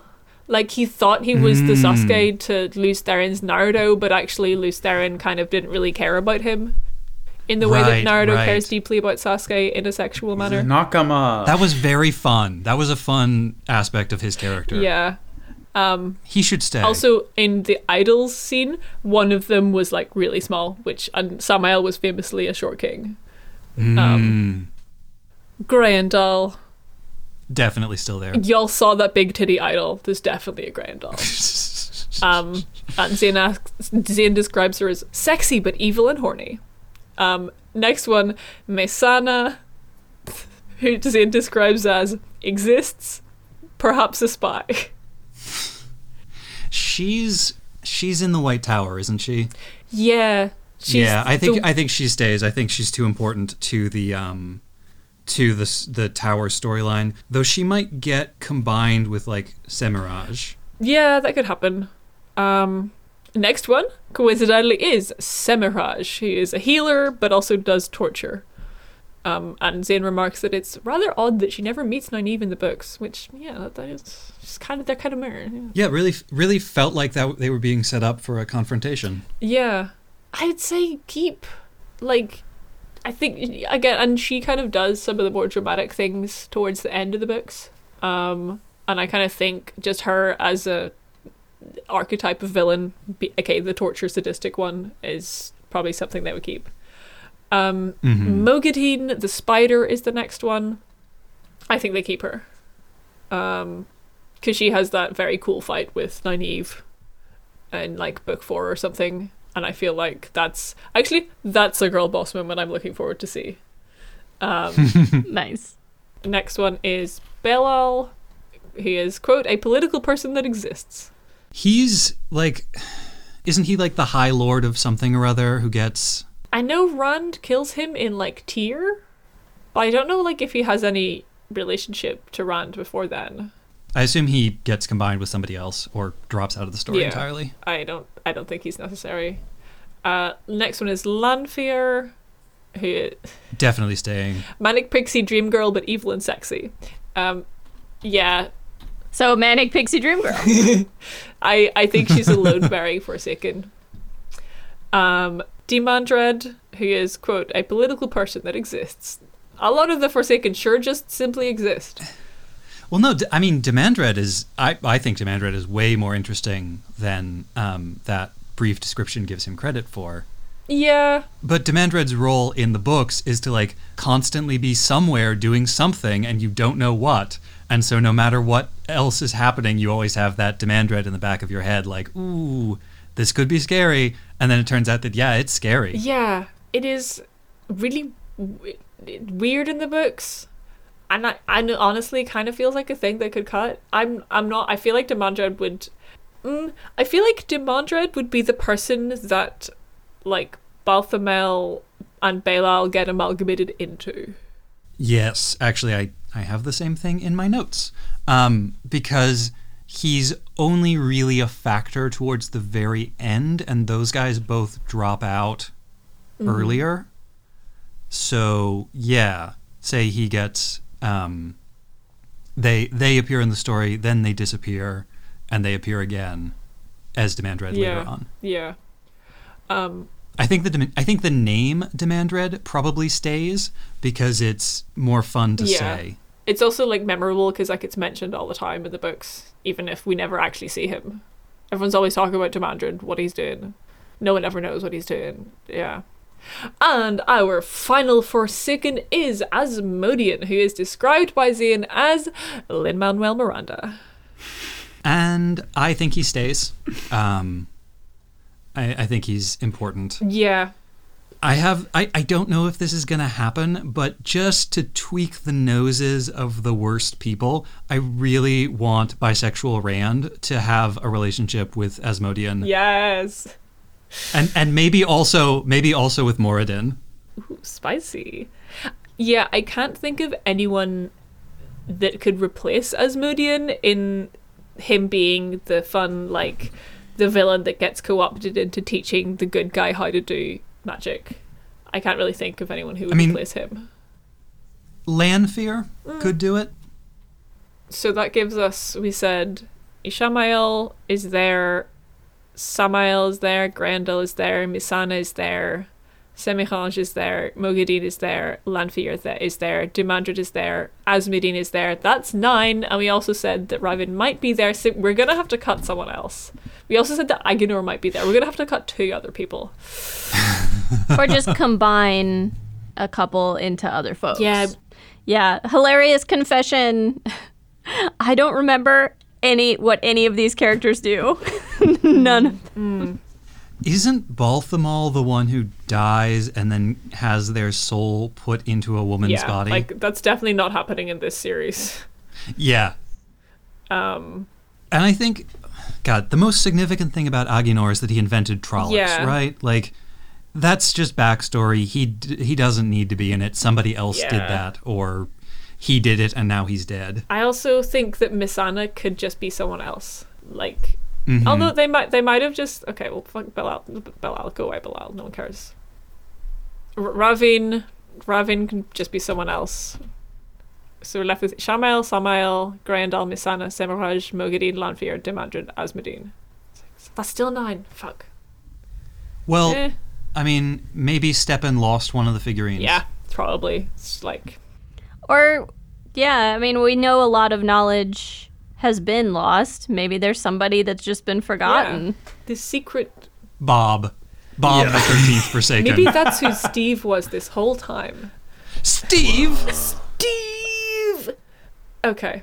Um that is all our, our emails and listener segment questions. We've been talking for a lot of time um about this. Anything we need to get off our chests before we close season one of Nevermind the Trollocs. I have to confess that at several points I minded the Trollocs. I'm sorry. Ah, beans.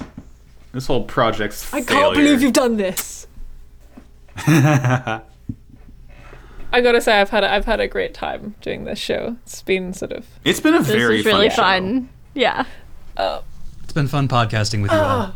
Excited for the next season. Yeah, they better keep making this. yeah. Yeah, God. Yeah. Well, um, to to quote uh, Titanic, gentlemen, it's been an honor.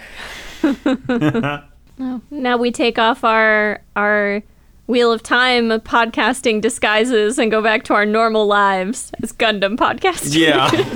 We all we all walk off mic and climb into a different robot. Oh no, I think I'm gonna go and innocently try to pick up shells on the beach. Oh, Thom, watch out! There's xenophobia out there. Oh, okay, just n- never mind the xenophobia. And never mind the Trollocs. I would say here's the podcast, but There was the podcast. That was the podcast. there was the podcast.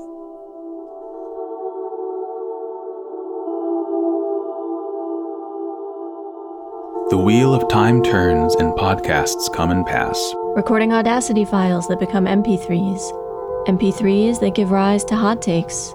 But even the takes are long forgotten by the time a new episode comes out.